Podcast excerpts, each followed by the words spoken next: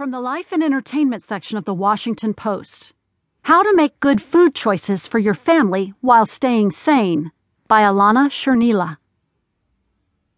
Most Saturdays from May to October, I work at our local farmers market in western Massachusetts for Indian Line Farm. The farm, run by my friends Elizabeth Keen and Al Thorpe, feeds 120 families through its Community Supported Agriculture CSA subscription program and fills tables with